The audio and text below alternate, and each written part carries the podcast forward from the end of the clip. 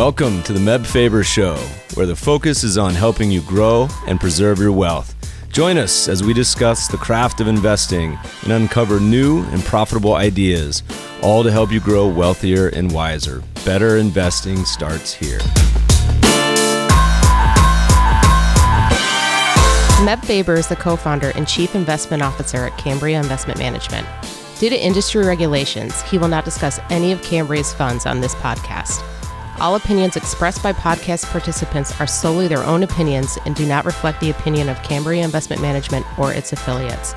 For more information, visit CambriaInvestments.com. Welcome, listeners. We have a special 4th of July podcast radio show live with Jeff Remsburg. Welcome, Jeff. What's happening? What do you got planned for the 4th? It's a good question. We uh wow, I haven't thought about that. Listeners, we- Barbecues, sunshine, well, we have bikinis. our we have our annual sort of midsummer beach party down at Meb's place in the uh, or on the weekend preceding the fourth, and sometimes it actually falls on the fourth. Obviously, if the calendar works that way, but we just had it, so I'm Fourth, sure. fourth on a Wednesday is tough. I feel like we pulled into work today and 75% of the parking lot was empty. Yeah, people have already taken off. Mailing it in. All right, look, we got a couple housekeeping to touch on before we get into this episode. Lots of good stuff to talk about. First of all, Cambria Funds, if you are a shareholder, we're going through a proxy, which means you got something in the mail. If you didn't get something in the mail, either way, you can call in and vote. It takes two minutes of your time. It would be a massive, massive favor to me if you're a shareholder. If, by the way, if you're a Betterment shareholder, you don't have to do it because they vote it for you. But if you own any Cambria funds, you can call this following number 866 963 6135 and vote your proxy. For those who don't know what that is, it's a really annoying and expensive process. We're going to spend well over $100,000 on this. And I doubt anyone listening has ever voted a proxy in their life, but it's something you have to do. After Eric passed away, we had to update our advisory agreement. And so we had to file this proxy. So if you're a shareholder, it would mean the world to me. If you did it again, 866 963 6135. It'll take less than two minutes, and I would really, really appreciate it. A couple other pieces of Cambria news Financial Times named us one of the top investment advisors in the galaxy. Was it Galaxy the I mean, technically, used? it's just the United States, but well, kind of let down now. I was hoping Galaxy. some of our ideas could probably people would see them as far out. But no, so that was pretty cool. At the same time, I just noticed that I hadn't told anybody this or brought it up, but our oldest fund now just passed a five year track record shareholder yield. Five star fund. We're really happy with the entire shareholder yield suite. We're very enthused with how it's done over the years. We're going to put out a new piece this summer, so keep an eye out, as well as a webinar. By the way, we just opened up our very, very popular office hours. So if you're not on our mailing list, I'm sorry, but that's where the link went out. So sign up on any of our websites, get on the mailing list, and that's where we do one-on-one conversations. We've done. Do you think we've done over a thousand at this point? It's got to be in the hundreds, probably not a thousand. Probably not quite a thousand yet, but you you have had over a few hundred. for Average sure. like five a day for a couple weeks. That's a hundred per quarter at least. My, anyway, This one's got a um an RIA theme, right? You're- yeah. So hold the problem, I mean, the, the challenge is like we love talking to everyone, but the the number of individual investors we have kind of dominates the number of advisors just by scale, and so we wanted to let our advisor friends get their time in the sun. So we said to try to let advisors. It's kind of like if you're on a plane and you let the people connecting flights get off first. So let the advisors have a chance to call in. So if it's not full up, uh, sign up. If it is, tough darts. By the way, a minute ago you mentioned milestones. A very happy birthday to you. Thank you, Jeff. I'm I'm looking for my birthday cupcake. Do you want to reveal your age here? You want to keep that a mystery? I feel every bit 41 this morning. It was, but every morning for me is getting out of a coffin. I love these people that are like, this is a successful person. Here's his morning routine. He drinks green tea and, and then meditates for 45 minutes and then, you know, does yoga while thanking, being thankful for the seventh thing. I literally crawl out of a coffin to the coffee and that's it.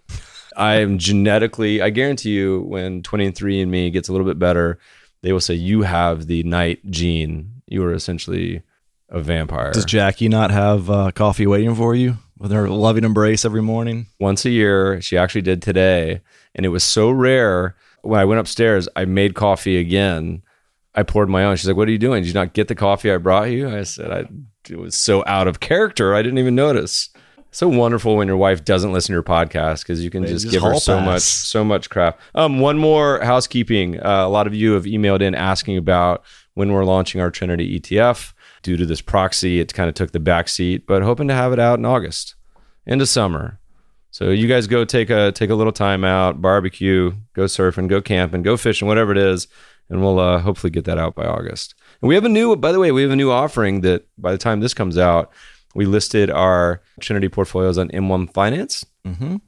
which is a pretty cool, younger, new automated service that allows you to basically have a free robo advisor with no commission trading. Yeah, it's a very sleek interface. It's awesome. And by the way, huge news today also Vanguard just announced they're moving all, it's not all, but all normal ETFs, which hopefully includes all of ours, all normal ETFs to commission free on their platform. So basically, this day and age, you're kind of a moron if you pay commissions. Not a moron, you're maybe just lazy. Or some cases, it's small enough that it really doesn't matter. But in general, there's there's really no reason to be paying commissions anymore. No, you keep saying Those this seventy is- five dollar option commissions you trade for trading hundred thousand options of penny stocks, Jeff. Uh, that would be foolish. Even I've learned that would be bad at these. There was also an SEC just came out. By the way, if we can just play some fireworks noises on the podcast, the SEC just announced their ETF rule, which God bless them, they got it right. They did everything they should have done. They they streamlined the ETF filing process, which I don't really care about now, but is is probably the right thing to do. But more importantly, they streamlined the creation redemption process, which means it's a huge benefit for the end investor. They leveled the playing field. It's not final yet. They do like 30, 60 day comment period or something, but it should go it should go into production. But it's also very quietly, I think, the death knell of active funds, active mutual funds, because it means that any ETF is going to be vastly more tax efficient than most mutual, active mutual funds. And are end users going to see this immediately, or is this going to take a while to trickle through? I don't think anyone work? notices it at all anyway. People don't really think in terms of tax efficiencies unless they're really looking for the funds, but they will notice it in their pocketbook in the coming years. And so if you're an advisor, if you're an investor, it quickly becomes the base case where the default in my mind is using ETFs and you have to justify using something else. Say, look, you're going to add a hedge fund, you're going to add an active mutual fund. Like you need to justify it, not just because of the double, triple, quadruple fees, but also because of the massive tax difference. We talked about it earlier, earlier podcast where it's like the average tax hit mutual funds take over ETFs in general is like 80 basis points. So it's a huge hurdle. And this just leveled it for active equity ETFs, which are a tiny, tiny, tiny fraction of ETF assets, by the way. A lot of people don't know that. But the vast majority of equity mutual funds has been active historically. We already got wonky in the first five minutes. I didn't mean to, Yeah, I mean, but you're, you're taking us off track. you have nine pages of notes. So let's get started. What do you want to talk about? well, real quick. Any other travel coming up towards the end of the summer? It'll be in Omaha When's that? in the like peak heat of the summer. We're actually we should be doing wheat harvest right now in Kansas, and, and knock on wood that uh, we're not going to burn down the entire field again this year. God, talk about rabbit holes. You and your farm. And I'll be in Omaha, so if you're in Omaha, come say hello. It's a private event, but I, I'm happy to do meetings. Be in Seattle this weekend, somewhere ish. I don't know. Lots. Hit me up if you're an advisor. You want me to come say hi? Let me know. Email me. All right, with that behind us, let's uh, talk about this uh, radio show. Let's do some tweets of the week, and then let's hop into a few listener questions, and then uh, see what happens. Do it. All right, number one. By the way, send questions. Jeff has a full laundry list. You guys have been sending them and keep them coming. Feedback at themebfabershow.com. We need to find a way to sort of put up the most common questions on the website because the challenge is we get a lot of the same questions all the time. And I, I understand a new listener comes in, they're not going to listen to our entire back catalog to hear every radio show and the same questions. They but should. We get Start we at the so beginning, many 100 common ones. episodes. Anyway, all right. So, one of your tweets, uh, Jamie Dimon and Warren Buffett penned a Wall Street Journal op ed piece about how short termism is harming the economy. They believe public companies should reduce or eliminate the practice of estimating quarterly earnings. One quick bullet point from the article, just to give listeners a little more color on it. It says uh, companies frequently hold back on technology spending, hiring, and research and development to meet quarterly earnings forecasts that may be affected by factors outside the company's control, such as commodity price fluctuations, stock market volatility, and even the weather. So, Meb, what's your quick take on quarterly earnings? You think it's a, a pain? You think it's worth it? I have somewhat of a barbell opinion. As an investor, the more information in general, the better. And it's kind of conflating two different things. Like the the problem with the solution. Do I think that people shouldn't be focusing on the short term? Yes, absolutely. But I don't know that having quarterly earnings and guidance and everything else is really the issue. The issue is that people need to focus long term. So I, I don't know that it's a like that's the solution. If you just have less information, somehow people are going to stop checking stocks every day or trading them or doing whatever. There's the old quote like, "What if the stock market was only open one day a year?" sort of thing. But again, it's like, can you figure out a way to really? I mean, first of all, it's human nature, I think. But can you figure out a way to create a system where you focus on long term. So it's like, it's like the example where people talk about buybacks and they say, "Oh my God, buybacks are causing CEO pay to go crazy because CEOs are focusing on short terms option packages." And say, "No, it's not buybacks that's causing the problem. It's the idiot board that designed a horrific." Payment structure or compensation structure for the CEO to focus on the short term. So the solution is not make buybacks illegal like Elizabeth Warren. The solution is have a better board that has the right incentives to place for long term focus. So, yes, the goal is long term focus in getting away from this quarter to quarter. And the same thing, by the way, happens in our investing world, you know, where people are focusing on the day to day gyrations and the behavior. We all see that it's fairly terrible when really their goals and everything they profess is long term. Somebody writes in and says, you know, your fund is doing terribly. A lot of the response is, all right, well, your view is too myopic. You have to look closer to a full business cycle or if, at least a few years to get a full flavor for how it's doing. Do you think that that is any different than a longer time period in terms of needing to evaluate the fundamental health of a business? Are they the same period or are they different periods? There's a lot wrapped in this I want to I want to touch on. So first is I have a really funny answer. So if you've gotten this email, I apologize because it seems a little bit rude where people will often email me and say, Hey, Meb, like I'm kind of disappointed in XYZ. They never email in to say they're really happy with something. They say, I'm disappointed in this fund or this something.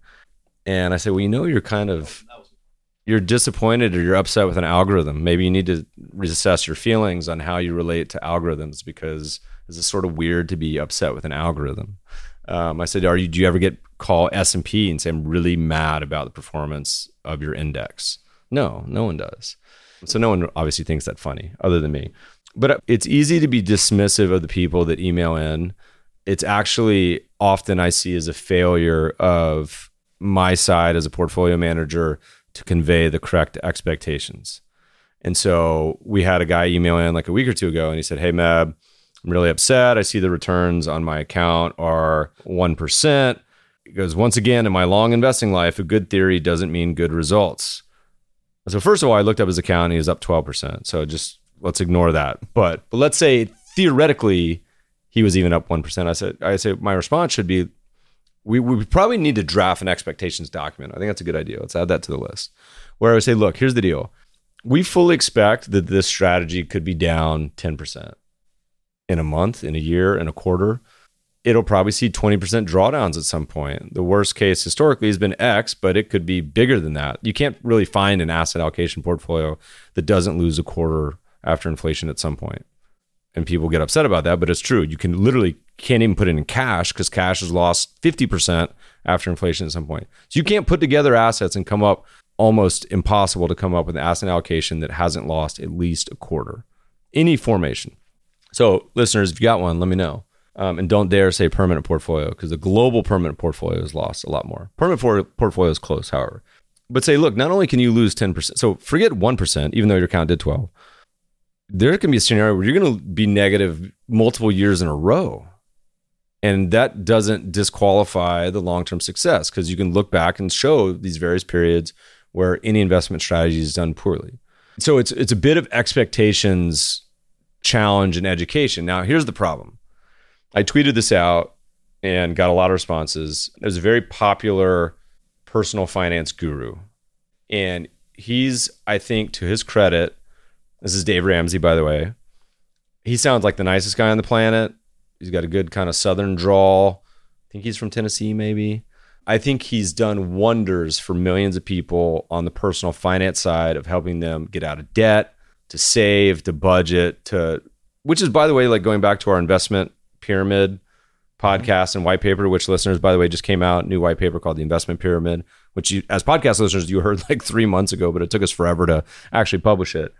You know, we talk about where the personal finance pyramid is way bigger than and more important than most people's investment pyramid, which only kind of happens at the top. Once you get your personal finance house in order, only then do you really start to tackle the investment side, which is that, which is a great example. As someone was talking about, they said, "Well, Suze Orman has sold four million copies of her last book, but the very top academic journal of finance only has like eight thousand subscribers. So it affects way more people."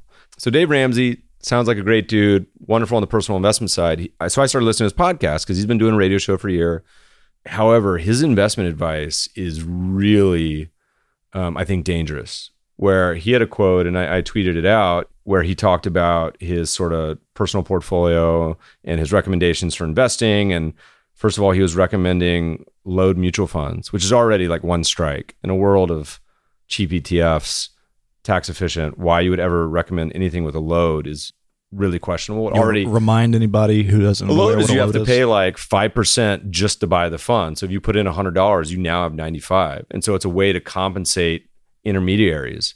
So it's already like a questionable fiduciary. As a fiduciary, you probably get an X on that. It's it's not something that anyone reasonable should do. But second, he had a quote where he said, "Look, my personal mutual fund portfolio is in growth, growth and income, aggressive growth, and international, and that mix outperforms the stock market every year." And I said, "Whoa!" and I like rewound. Okay, I said, "Okay, hold on. Let me make sure I heard that correctly." Old comment. First of all, that mix is I like kind of smile at that mix because you're definitely just end up with 75% US stocks and 25% international. But whatever. Growth, growth and income, aggressive growth. Anyway, what was that fund that just blew up? It was preservation and growth. The the options fund that blew up in February. Oh, anyway, so anyway, I was laughing there. And that mix outperforms the stock market every year. And it's funny because there were some people that responded to me on Twitter and they're like, yeah, you know, actually he said his personal portfolio, so it could be possible. I said, no, it's I'm sorry, but it is not possible for you to outperform the stock market every year. Just it's not. I'm sorry. And then and then like two minutes later, and he's like, look, if you can live on less than 10% and you're invested in the market where you're making more than 10%, you can go on in perpetuation. And he often would make reference to making 12% in the stock market.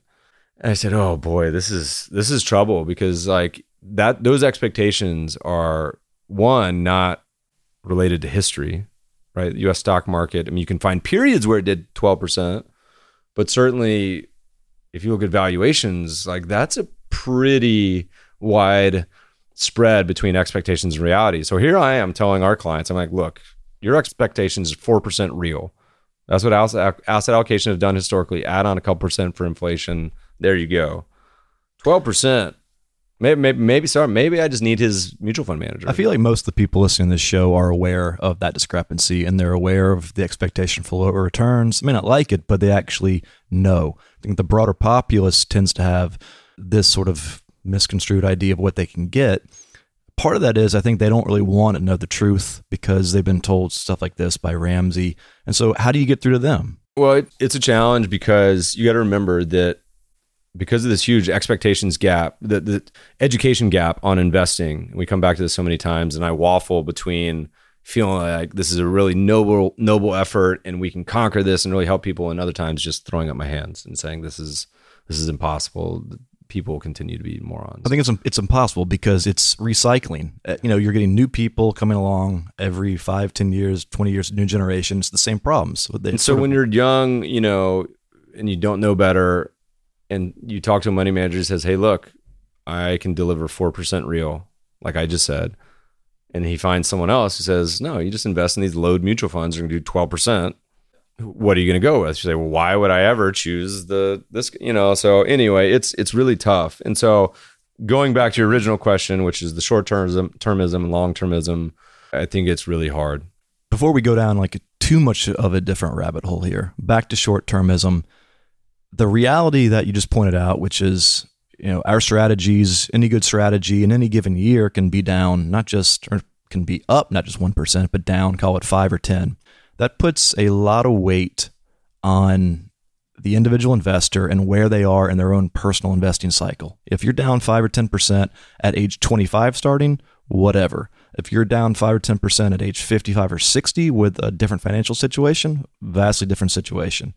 So, to what degree can you like try to factor in where you are in your own life cycle with these realities of funds that may have bad years for a stretch, a long period? I mean, again, it's so much of this is personal. We talked a lot about on the podcast where there's the 80 year old who has plenty of money and says a normal. You type me into a optimizer and it'll say, "Hey, you need to be in munis and cash because you're 80 and you're going to die soon." Sorry, but this guy say may have look, I have a bunch of money and I'm not investing for myself. I'm investing for my foundation and to fund these projects. And so, bring it on. I put half my portfolio in emerging markets and the other half in XYZ. And you may find a young person who doesn't have a risk tolerance that can emotionally handle any drawdowns. And then you have people, so it's funny, people talk with us about our funds. Say, Matt, I'm so excited about your funds going down because that means I can buy more and average in. I said, well, you must be young, right? Because the retiree who's investing in some of those probably has the opposite opinion. So it's challenging. But again, like everything we said today, it's all about becoming comfortable with your own situation and having a long term perspective, having everything we've talked about, you and I on this podcast many times, having a written investment plan, sharing it with someone so that they you have some ability to stick with it. It's tough, but but it's a journey. I, I don't think it's a, a one size fits all. By the way, listeners, if you know of a I don't know of a website that lets you go online and craft a sort of policy portfolio like statement or investing plan. I know there's a lot that let you do financial plans, but not necessarily here's how I'm going to invest plan. If there is, let me know. I don't know of any. All right, next tweet. This is from Jim O'Shaughnessy. He had a great quote which he attributes to his grandfather. Said, uh, "Money is like manure. If you pile it up, it stinks to high heaven, but if you spread it around, it does a lot of good." So this is a bit of an extension. I mean, you kind of touched on the personal finance element with Susan, her book, and then Dave Ramsey, and then our own investing pyramid piece. But kind of going a little more broad right now, we have a lot of smart investors who, in this market, are calling for more of a move into cash uh, as sort of a defensive position.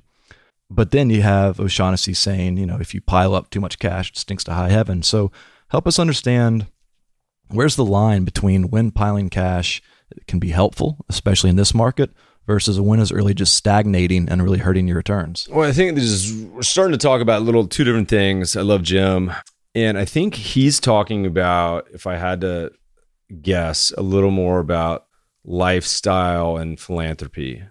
Meaning, if you just get old and hoard all your money versus funding new ventures or venture philanthropy or donating or passing along. So so some more of that bent rather than necessarily portfolio portfolio allocation.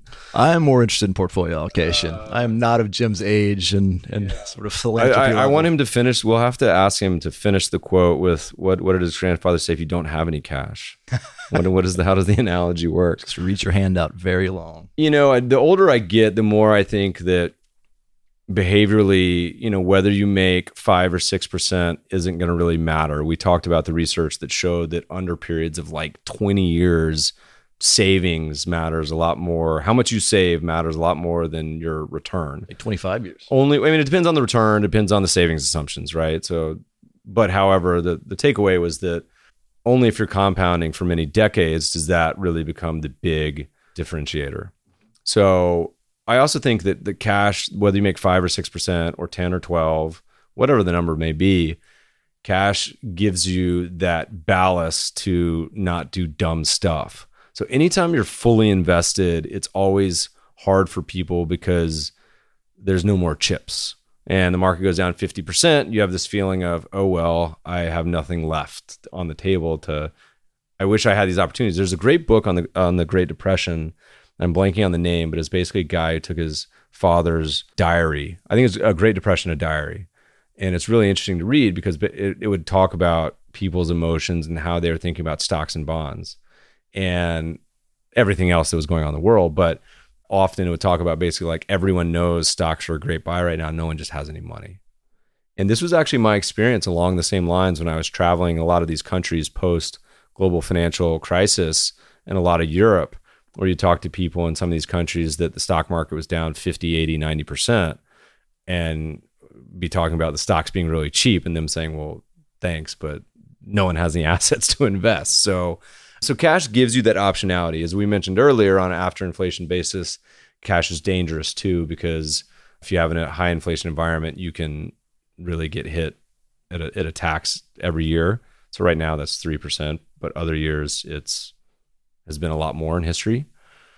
So having some is is I think totally fine. And we're in the U.S. right now where bank CDs and bonds get up in the two to three percent range. Woohoo! That's you're getting up there. That's one of the higher yielding bonds in the world right now, probably. So it gives you some feeling, I think, of dry powder. A little different than than Jim's take, but I do agree in in both instances that I, I love the uses and optionality of it. It's kind of tangential, but in terms of this bull market, in terms of the broader U.S. investor, have you had enough touch points or recent touch points with enough retail investors to kind of get your own feel of if most people are fully invested, if they're hoarding cash, if Well, they're remember there's this big difference between what people say and what they do. So if you look at almost all of the studies, what they do is simply just follows the market based on performance and size. So if you look at equities as a percentage of net worth or of your portfolio, it looks like an S&P 500 chart. So it hits peaks in 2000, it hits a trough in 09. It's I think recently hitting a I don't think a 99 peak as a percentage, but it's darn close. And versus the 80s, it was really low. So that's simply people's balance sheet expanding and contracting based on how stocks have done.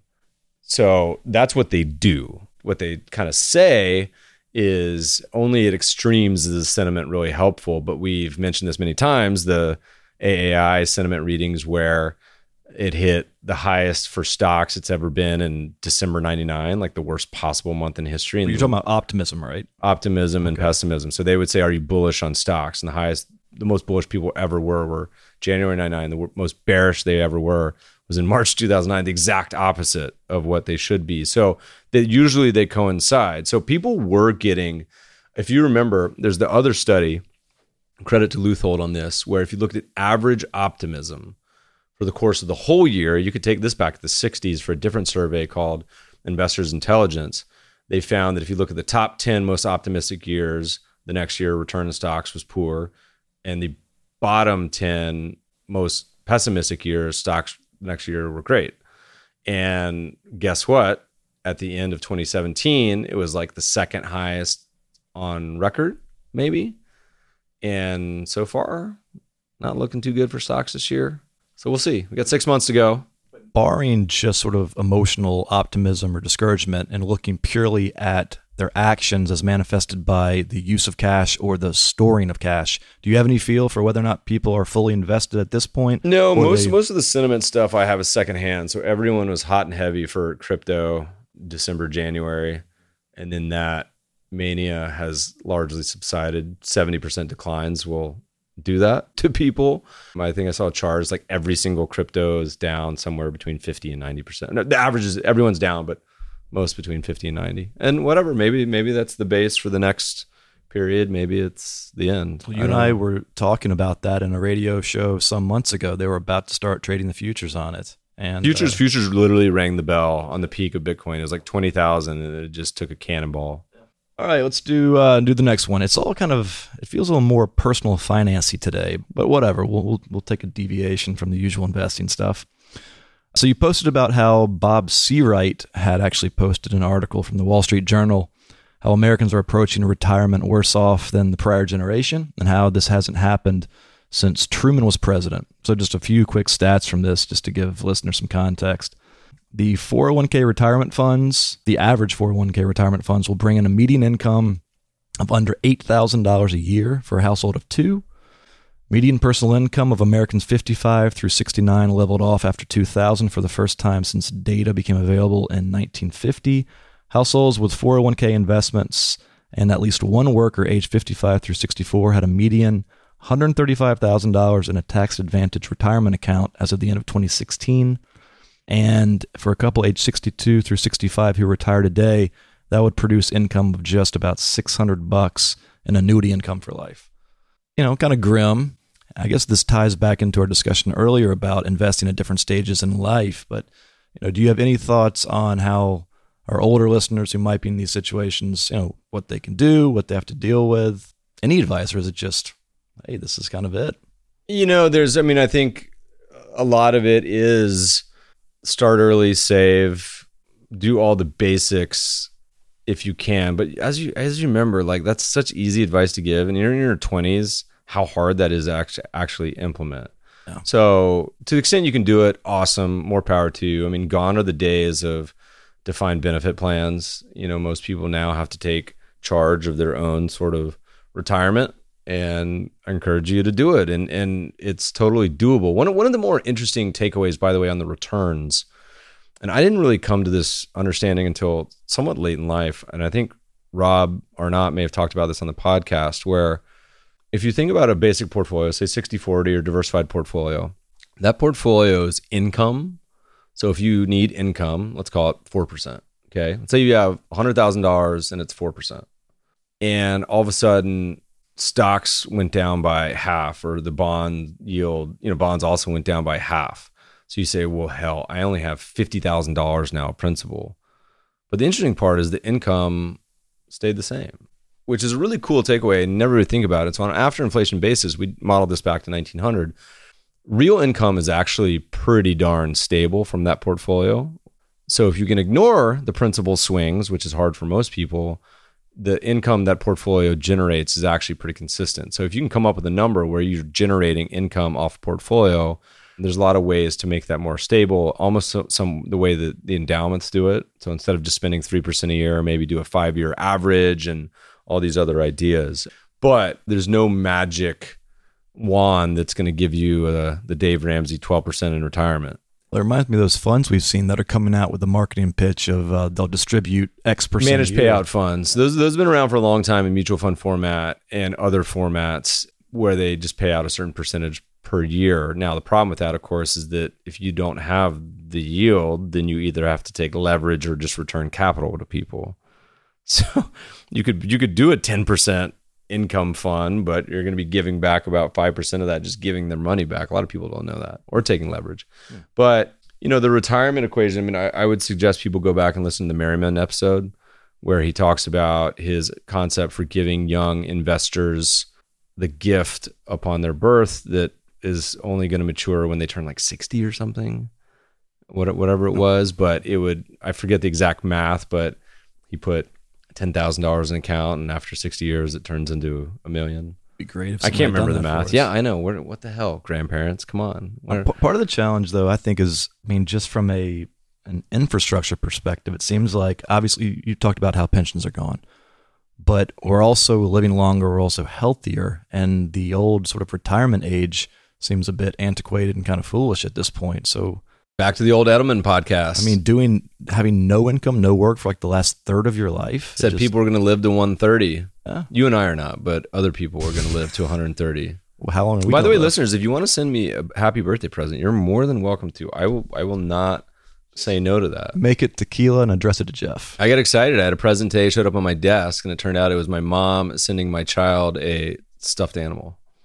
All right. Uh, next topic here. It's so. Um, by the way, retirement is is pull up your britches and take sole responsibility for it. That's my advice. It's also, I mean, you put in so much effort into talking about back to the pyramid piece, the investment pyramid, all of that fits into just the top level of your personal finance period. So in this case, worry less about the investment income and, and worry about active income. You know, how can you maintain uh, more how do you better dollars? yourself, get a better education, get paid more, all that good stuff, save more. Say, I mean, the same one. There's a really fantastic quote Morgan Housel, who I just caught up with at the Ritholtz conference, which is wonderful as always, evidence based conference.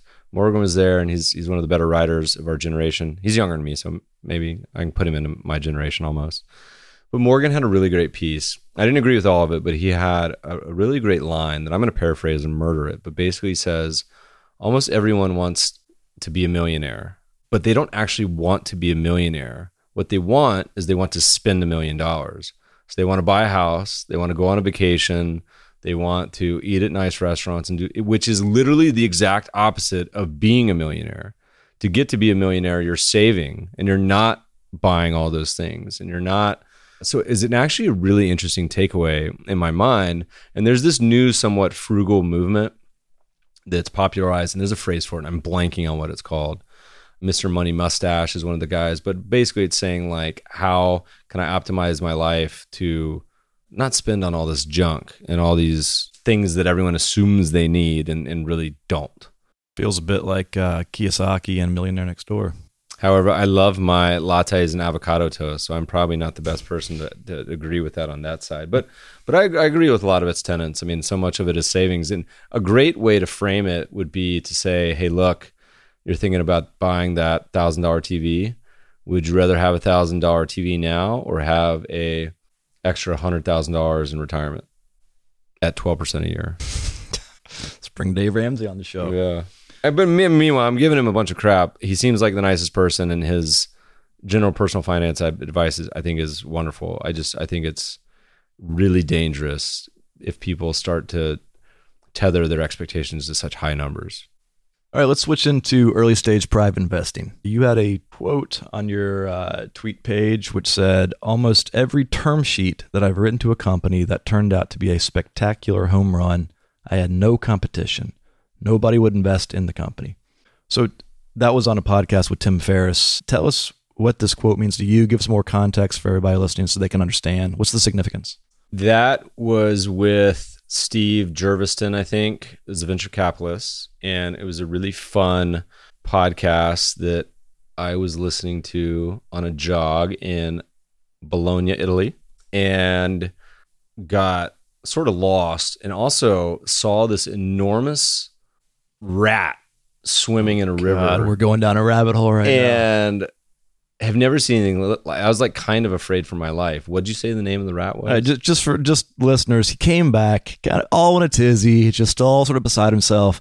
Turned out to be a nutria. Now, if you guys down in sort of the south area are familiar with nutria, then you can understand it's sort of a big radish looking thing. It like almost attacked me. I was like kind of horrified. And then I saw like four more and it was kind of nervous about where I was. Anyway, listen to this podcast and it was fun because he's talking about venture investing and some other ideas. And the comment about having no competition, I think it's a, a, a no one would invest in the company. I don't know if that's necessarily good advice on just in public investing in general, but what it is, I think, is ample opportunity for value added insight. So if you're following a small cap that no institutional investors are following, you know, all the institutional sell side, which is less relevant these days, but used to follow all the big 100 analysts for Apple. But this $100 million market cap company based in Toledo, zero people following it, right? And so is there opportunity for value added research? I, absolutely. It doesn't scale is the problem. You can't be managing 100 billion with that, but most people that do that value added research can find it. So even more on private because private has even less information than public. And so I don't know how you can necessarily extrapolate the, the fact about no one else would be interested because that also probably has unless you're really smart and know and that's your business if you're just going around investing in a bunch of no one else would invest in this it's probably t- terrible advice because probably most people know better. But it's funny if you go back to like you remember uber I mean, I'm not going to invest in that. I mean, th- these guys are going to probably murder their passengers and rape them. The same thing with Airbnb. Like, you're going to be in someone's house and they're going to trash it. So there's very obvious, interesting construct for me is I forget who said it, but it basically says on the kind of angel and venture testing, what if it did work? That changes the framework a little bit on some of these ideas. What if it did work? What's the capability and size? What the one more really interesting thing that he said in this podcast and he's probably to the size where he's wealthy and then it's you know the obviously day-to-day living he's not worrying about. But he says i plan on never selling any shares of any of my investments. So once i make the investment like it's there. Like if it gets acquired then i get the cash back. But in general he goes one that aligns me with the founders. So they're not worried that i'm some venture capitalist that's just optimizing for a 10x 100x return in 10 years and that's it. He's like i plan to never sell them and so I love the concept going way back to our original conversation on Jamie Dimon and Warren Buffett, where, and I think Buffett talks about this where he is like, all right, you have a you get six bullets, and that's all you're allowed to use on buying stocks over the course of your lifetime. You'll be a lot more selective.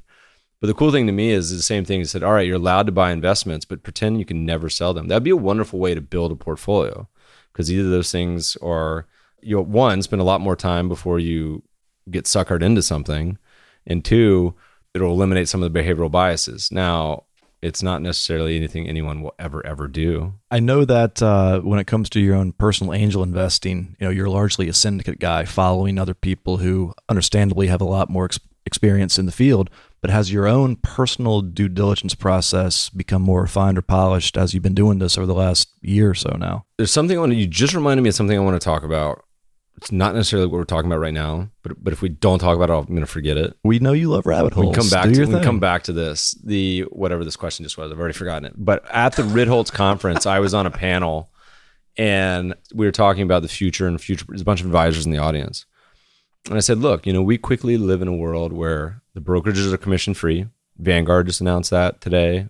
Trade ETFs for free, Robinhood, M1, all that free. You can get advisory business for free. Our digital advisor has no management fee. Schwab's has no management fee. So essentially, you can get automated rebalancing, portfolios, trading, all for free, which is again a pretty amazing time to be an investor. On top of that, you have the QSBS rules for private investing. So I said to an advisor, I said, in a world of that's your competition, you need to find ways to be value added. I said, I'm going to give you guys two ideas today that I guarantee 99% of you are not familiar with. The first one is you could take to your clients and say, look, we're going to start to invest in some private investments. The good news is you're going to be stuck in these for five, 10 years or forever. The even better news is if and when you do have a capital gain, if you held this for five years, the first 10 million or 10x, whichever is greater on this investment, is zero capital gain. So we buy a basket of these investments. All we have to do, even if we just keep up with the S and P minus, I don't know, two percent a year, will outperform public markets, and you can't do anything to mess it up. And I said, how many advisors in here know what QSBS are? And very few do. Second, which is rules that are coming out Would you want to explain what what it is? no, that was it. So if you do make an investment in a private company, and there's some industries that are eliminated, of course, RIAs are eliminated, and you hold it for five years. And there's some other rules. I think the market cap has to be less than 50 million, and some other things we've talked about on the podcast before. Rubikava podcast goes into detail. Is there an issue it. with like accreditation for the? No, I don't think so. You have to Google it. Just Google QSBS. All right, whatever. But the other one, which is being finalized currently, which is equally interesting, and we need to get an expert on the podcast for this. So that's your that's your task for the next week is to find the best opportunity zoner. There's a thing called opportunity zones, and this is new legislation that got passed in the last tax cut that was really pushed forward by a nonprofit that was founded by Sean Parker, who's the old Napster guy, the old mm-hmm. Facebook guy, and whatever else he's up to now. He does some sort of medical funding now. Anyway, they developed this language that basically said each state, and this is going to be broadly accurate, but probably very wrong. Each state is allowed to designate 25% of their land mass or counties as opportunity zones. And they have to fulfill some criteria, like the median net worth and income has to be less than something, something, something. And it's up to each state to designate. And they had to do it by, I think, June of this year. And if you have any capital gains, you sell a house, you sell a stock, you sell anything, and you have a monster capital gain, you can then roll that capital gain into an opportunity zone fund. Now, you could set up your own fund, which is simply just a LP partnership, or you can invest in one. You roll it into this fund. You then have 180 days to make an, investment in an opportunity zone. So, to my knowledge, that could be real estate, it could be farmland, it could be a private company. I don't know yet. I doubt if it is, but it would be amazing if it was, if you could invest in public companies. And you have 180 days. If you do roll that forward, here's the benefits. If you hold the investment for, so let's say you had a, a million dollar capital gain, you roll it into this fund. If you hold it for five years, you get a step up in basis on that capital gain. If you hold it for seven years, a 10% step up. You hold it for seven years, you get a 15% step up. If you then hold it for 10 years, so essentially you've had a 10 year loan for free. you get a step up of 15% on the capital gain. Any gain on that million dollar investment is totally exempt. Mm. It's like a real estate 1031. Is that what it's called? So all of a sudden, like if you're an investor and thoughtful, like there's basically no reason at this point why you should ever pay capital gains again between your retirement accounts and then the QSBS. And then if you already have capital gains to roll them into these opportunity zones. Just think, by the way, if you could actually do public stocks in an ETF. And so you have to do certifications. The rules are getting finalized, so none of this is final, but we'll we'll try to add some FAQs to the show notes. So none of this is active. You can't actually do it right now. I think it's literally getting finalized like this month. Hmm. But you know, so you can go out and see the opportunity zones. This is actually kind of like what made me smile, and I think it's kind of funny because it's like half of San Diego is an opportunity zone, and there's literally like one part of Stanford University that's an opportunity zone. So all of a sudden you're gonna have like every tech company domiciled in like one apartment building. So I think it has good intentions. Will it get probably abused and like hopefully it would really help. Like who knows? And I think there are some stipulations. Like if you do real estate, you have to make some improvements on the land, yada yada. We don't know enough about it, but let, if you're an opportunity zone expert listener or you know some, email us. We'd love to connect. Yeah, that'd be great. There's a tweet from Matt Hougan we just had on uh, a podcast about fund flow since 2009. So we talked a lot today about ETFs versus mutual funds. Uh, this ties into that. ETFs have seen positive flows of let's see, two billion, When is this since? 2009? Yeah, that's going to be a T. and then mutual funds 24. It looks like a million, but maybe Jeff, I think you had some it wrong. mistypes. Maybe I have a missing a period or a comma somewhere. Anyway, the point is ETF flows are vastly outperformed. You're missing trace commas. all right, so does this surprise you at all? No. And I've said many times, I think eventually the dumbest thing mutual funds ever did was allow ETFs to happen. And it was, by the way, a great podcast to go listen to about this. I actually learned a few things um, that I didn't know about ETFs and creations and redemptions and the history was Bloomberg's ETF reporter Eric Balchunas did an interview on Patrick O'Shaughnessy's podcast, which he gets pretty deep into it, and I highly recommend everyone to go listen to it on the the reason ETFs are so tax efficient and kind of the history of that. But there's a couple tailwinds going on there. I mean, it's the the slow erosion of the fact that mutual funds charge twice as much as ETFs do on average, and they're less tax tax efficient. So there you go. We, we had a, uh, a listener actually write in and they were asking if you want to explain more about the differences uh, between ETFs and mutual funds, particularly in the tax efficiency and some of the intric- intricacies. Can you I mean, give sort of a I'll- bit I'll of a primer? The simple, the simple answer is that there's a creation re- redemption process. The way that it occurs with the authorized participant lets the ETF be a lot more tax efficient. So then you have a scenario where like the SPY or many ETFs that have been around 10 plus years have literally never paid a meaningful capital gains distribution ever. Whereas if you own a mutual fund, all that money sloshing in and out ends up being that you could even own a mutual fund, have a loss, and pay capital gains in a given year. Like what all time kick in the nuts, just to put it bluntly. I mean, it, look, I would be totally on board, by the way, if mutual fund companies could somehow adopt ETF tax efficiency as well. Like that's in the interest of the end investor. I wouldn't be upset about that. It'd be wonderful if you guys spent your billions of dollars lobbying the government to, to fix that. That'd be really cool. But if you really want to get in the rabbit hole of that, I don't want to talk about it now because it's will officially cause everyone to crash their cars. Go listen to Eric's podcast. All right, uh, we're on fees. Do you want to give us a post mortem on Wealthfront, by the way?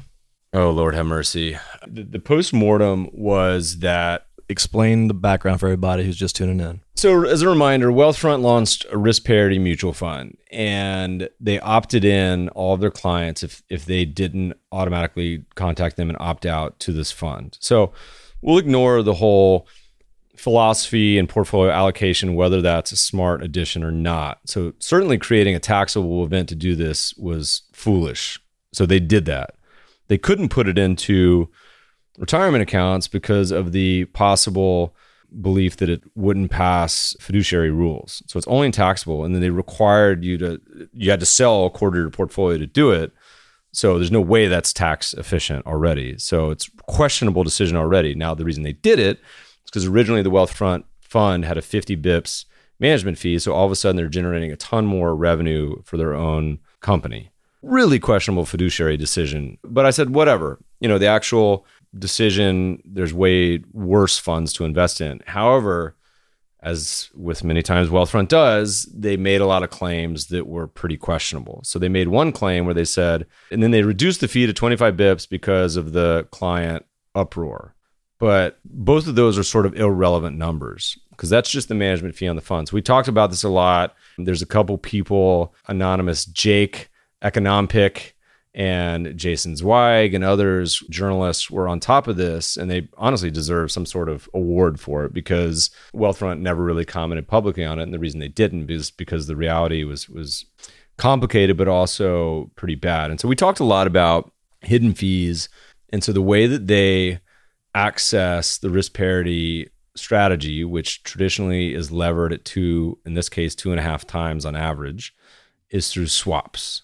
And total return swaps are what I think it was Morningstar called one of the worst practices in mutual funds because traditionally they're used to hide fees. And for whatever reason, the SEC doesn't require you to disclose those fees as fees in the fund. So people look at the Wealthfront fund and Wealthfront claims were cheaper than I think they said 85% of all t- ETFs because we're 25 basis points. Is it necessary to get into the mechanics of how swaps work? Sort of. But the reality is they're more expensive than 98% of ETFs when you factor the fees correctly.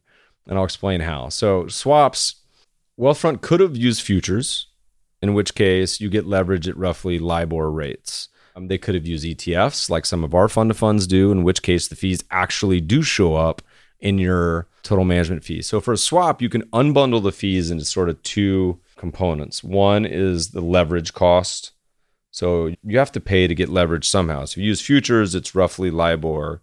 In this case, they were paying LIBOR plus 30 to 60 basis points, which is essentially the fee they're paying the bank to replicate this underlying ETFs. And it was also really weird because they were paying way more on because you had to disclose, they had to disclose it mm-hmm. online and people published it.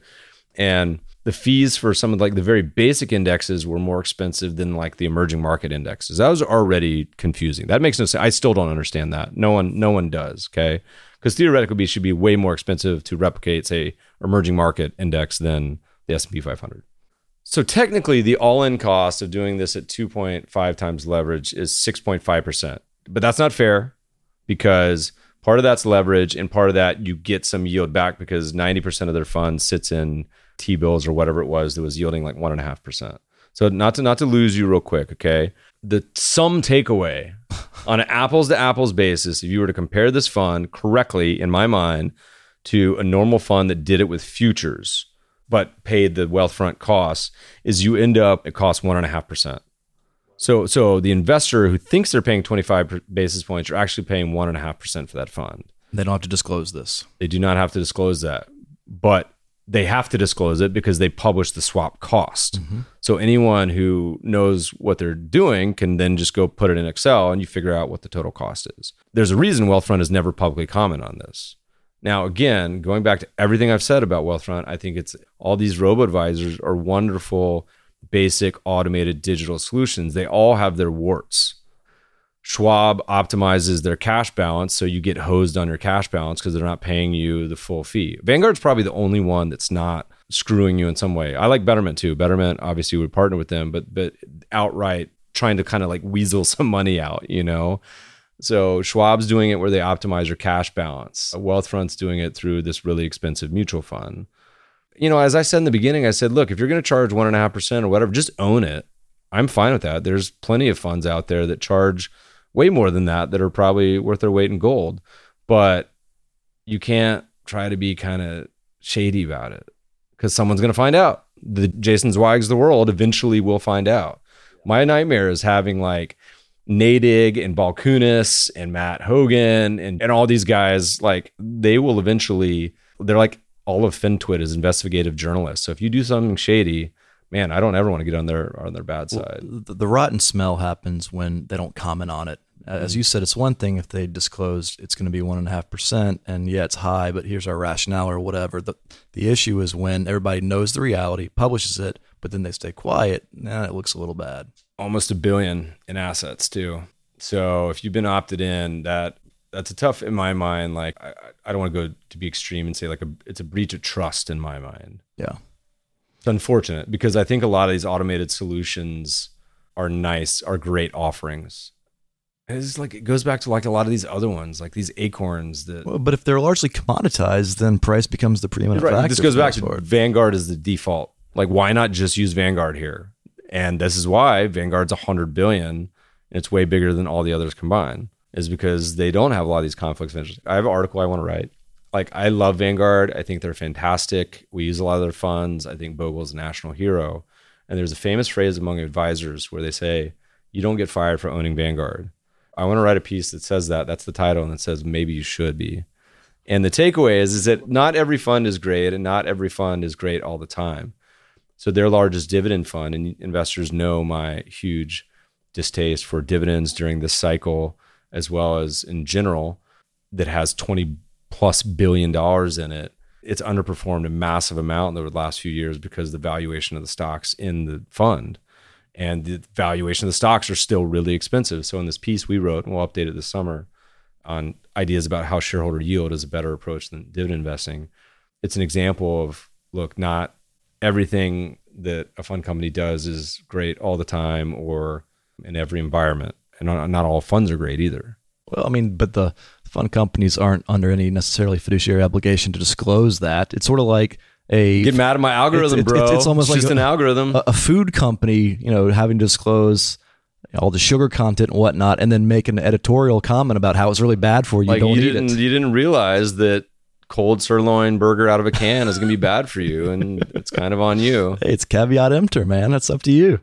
All right. Given today's valuations, I'd like your perspective on the pros and cons of allocating to the following hedges cash, gold, tail risk slash put options, managed futures. What do you think is best positioned to be the best hedge in today's current market climate? Well, you know my opinion, and that's go read the white paper we wrote on literally that topic that covers all four of those hedges. I mean, you know what you're going to get with each. Cash, you're going to get cash returns, and that's it. So you get no downside real protection. Doesn't doesn't really help. Bond they didn't list bonds, but bonds historically has been a good one. You can't count on it. Gold historically has been a good one. You can't count on it. We look at the top 10 worst months in stocks. Gold one month had like minus 16%. So historically, it's been good, but you can't count on it. Same thing with managed futures. Historically great, can't count on it. Puts will be great. It it should. It's by definition, it should do awesome if the market goes down. But the flip side of that coin is it's expensive insurance if the market's not going down. So you know the market's going down, buy a bunch of puts. Hallelujah. The mm-hmm. problem is if the market's continues to go up. And we're in a situation right now where we've been saying this for years now. We look at the two sides of the coin on US stocks. There's valuation, there's trend.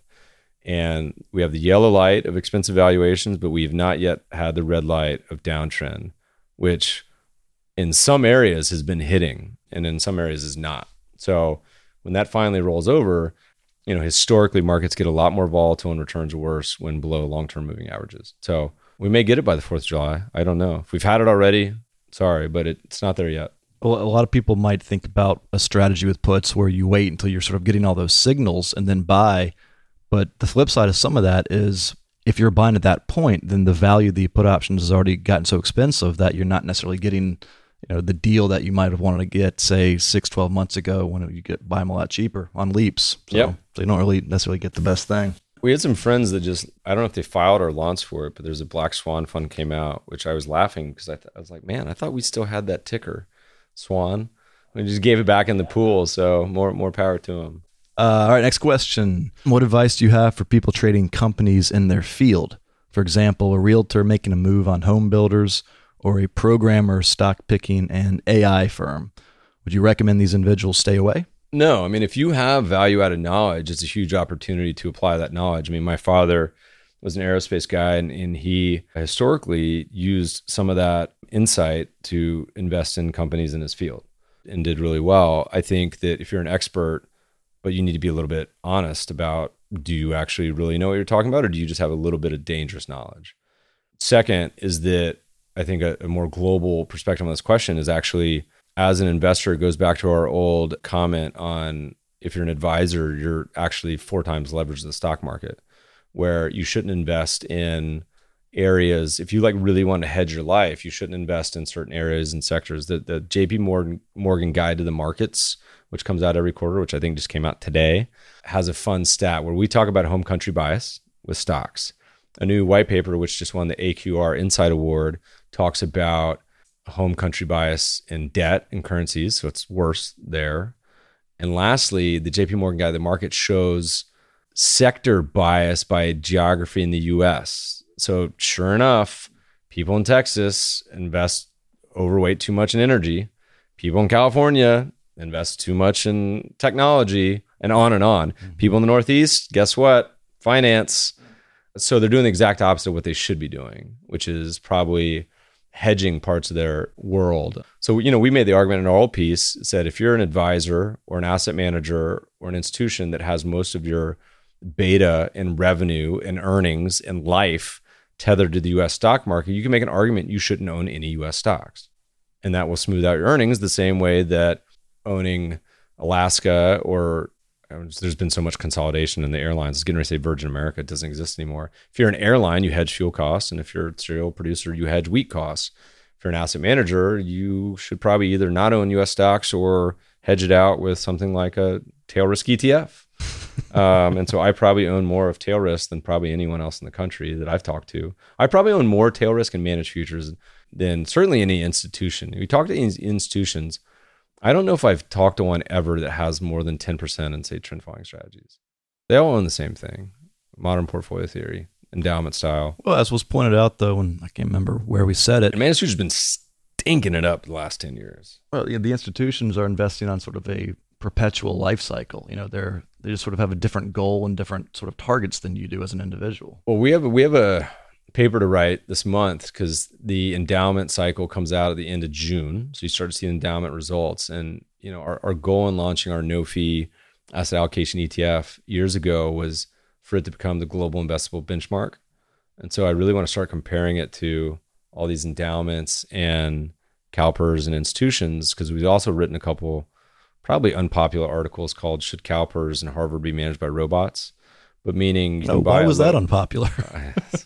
the good news is you're starting to develop years of real world evidence now where you can point to the performance of, of these investable benchmarks. And so you'll eventually see ones that are a little more endowment focused or perhaps private equity focused. There's a couple private equity replication ETFs now. So all, all these sorts of ideas that you say, look, you no longer have to pay two and 20. You no longer have illiquidity and tax inefficiencies of these investments. You can invest in a public market ETF that replicates better than 80% of what that universe performs. Meb, would you please share your opinion on multi-factor funds and the role they should play in an investor's portfolio? Uh, who put out some research? Uh, research affiliates put out some research on this recently where they looked at, and they had a phrase for both sides. And I'm going to totally mangle this.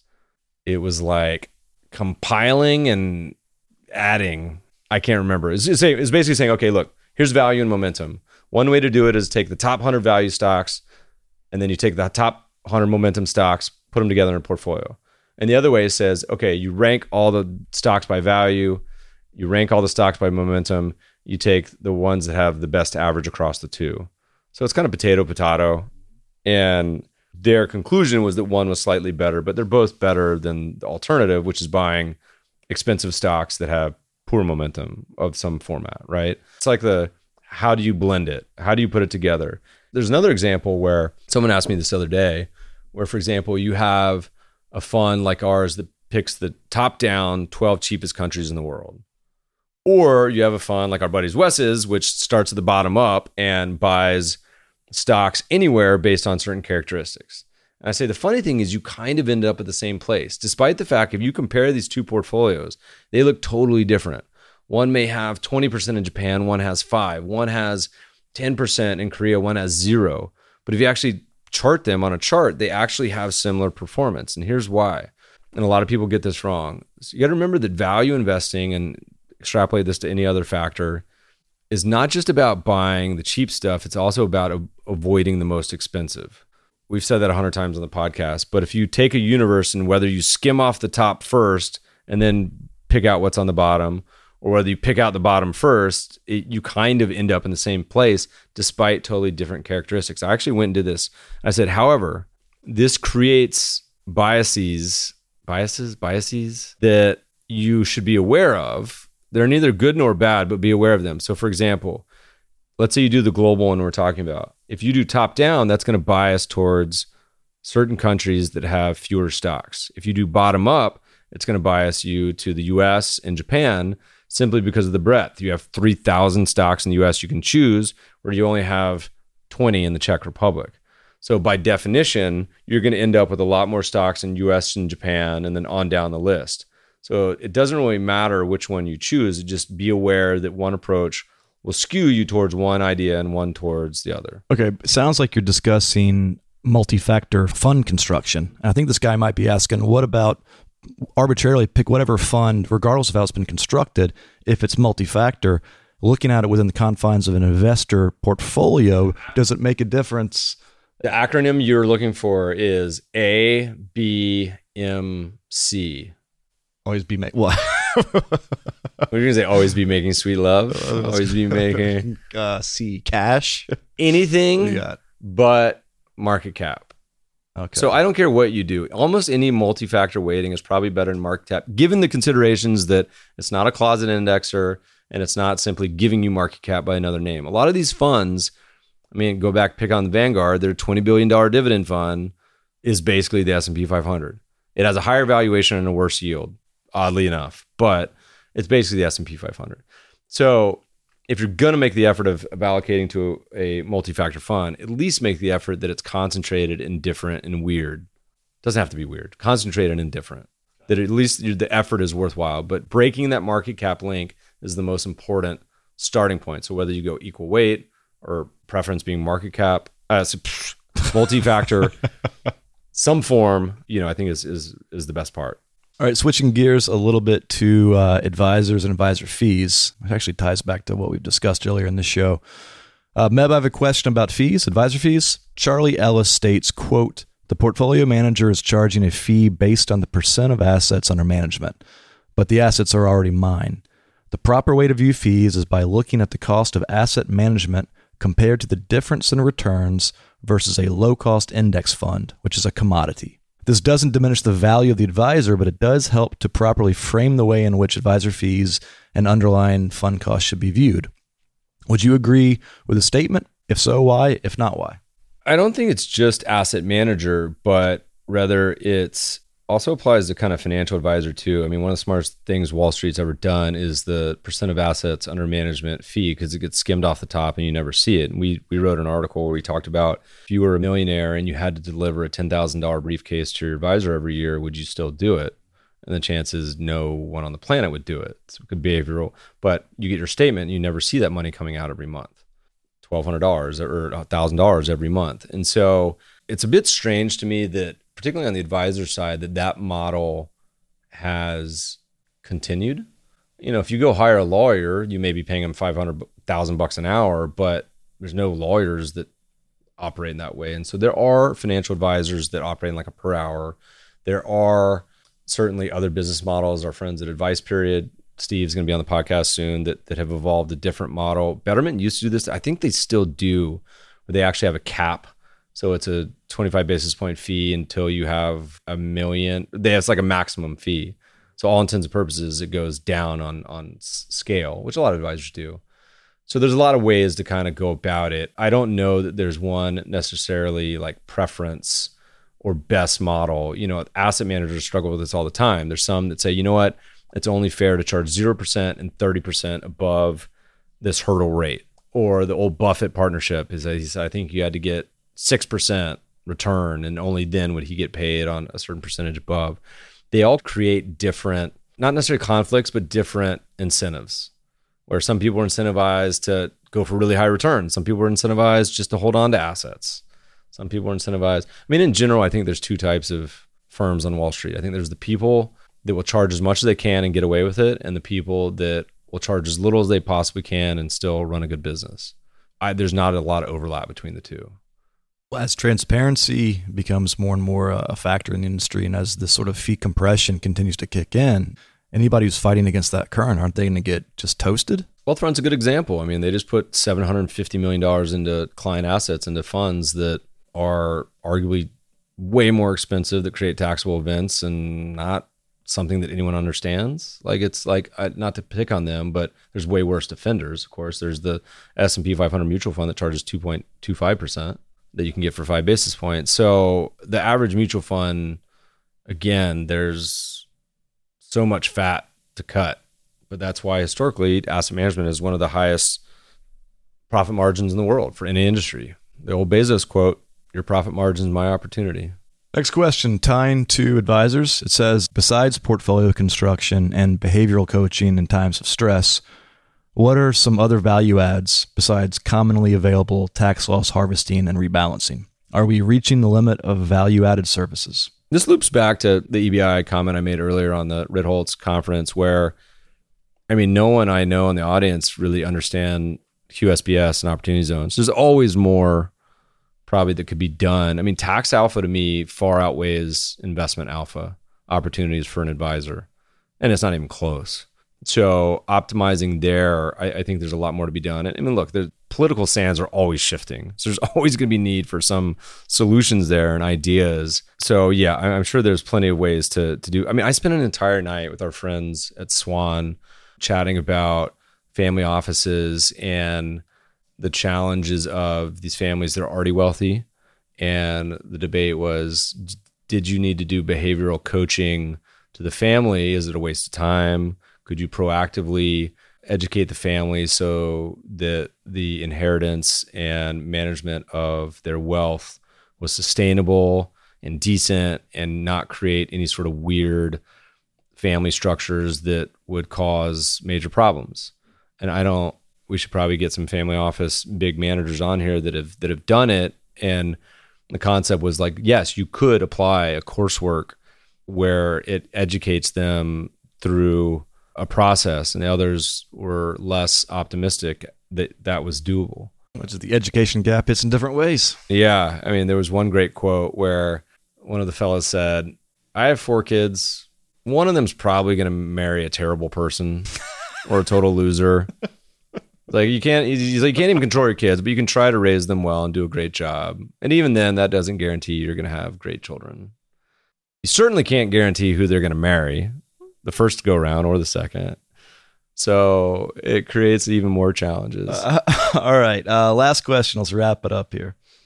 Um, as ETFs grow, under what circumstances could securities lending become a substantial risk to one's personal assets and possibly a uh, systemic risk to the financial system. Our processes in place now to prevent that problem before it happens. And quick, just give a quick primer on securities lending. Securities lending, if you have a portfolio, like let's say we have a, a ETF or mutual fund, we have the stocks in there that we own. We could lend those out to short sellers and they pay you a fee. And so, portfolio wide, depending on the portfolio, you may only get five basis points. You could get a whole percentage point returns, and the good firms out there pass that back on to the shareholders after the company that manages it takes their cut. Usually it's 80 20, 90 10 in favor of the shareholders. So that's pretty awesome. Some people keep it, by the way, but not really best practices to do that. Traditionally, you require 105, 110% collateral. So the short seller has to post collateral to be able to get access to that short. So that's the protection. Uh, so usually, like the risks are mitigated by thoughtful management of the whole process. If you have sort of global financial crisis going on and you have some short sellers or companies that are doing naked shorting, I think like I heard a lot of rumors that Goldman, a lot of people were, didn't ever actually borrow. They were just, you know, shorting companies. That's a structural issue and they get in trouble for that and then they pay fines. So I don't think there's systemic because there's checks and balances against it now. Really the real risk is do you have a counterparty or do you have a a manager of the short lending process that's thoughtful and conservative. And usually, I think 40 Act funds are only limited. They can only lend out like a third of the actual fund. And even then, they're optimizing on lending out like the Teslas of the world or some crazy biotech stock. And, and FYI, a lot of people still don't know this, but ETFs and other funds actually can earn more in short lending and distribute it to shareholders than the actual management fee. So you could have a scenario where the ETF has a 50 basis point management fee, that's half percent, but gets 75 basis points in short lending. And so by all reality, you're actually getting paid a quarter of a percent per year to own the ETF. Negative expense ratio. Not a lot of people know that. Still, we talk about a lot. Not a lot of people know it. So I think there's risk, but as long as you kind of are aware of them, they can be minimized. All right, so you're not being uh, you're not staying up late worrying about this. No, I have no problem sleeping. All right, man. Well, hey, I think we're done here. What are you gonna do for your birthday tonight? Big well, dinner apparently somewhere? spend two hours with you podcasting. That's It's- kind of my been- dream. Let's do another my- one. This is my gift to you, sir. let's let's do another podcast. I would like to go have fried chicken and a Victory Prima Pils, Hmm. Are you watching soccer, Nora? which means Jackie's probably cooking a veggie burger. Give me kombucha. Uh, I love soccer. Um, sad. I was a little sad for Mexico. Being an LA resident, was cheering for Mexico, but in my pool, I have. Have you come back? You I got bad- Colombia. in bad is shape still left. I'm cheering for Colombia. I should have divvied it up by cape ratios. Russia, cheapest cape ratio in the world, is having their moment. They're amazing, amazing. Uh, if you watch the game, they basically just played defense. Spain had the ball like 95% of the time and was playing solely for the opportunity of penalty kicks and then won. It's incredible. Anyway, all right, friends, thanks for listening today. We uh, really love the feedback. Please send us email feedback at the mebfabershow.com. Leave us a review. Let us know what you think. Send me a birthday present. Check out the podcast on Breaker, which is my new favorite. Like it if you do, don't like it if you don't. You can always find more shows and archives at mebfaber.com forward slash podcast. Thanks for listening, friends, and good investing.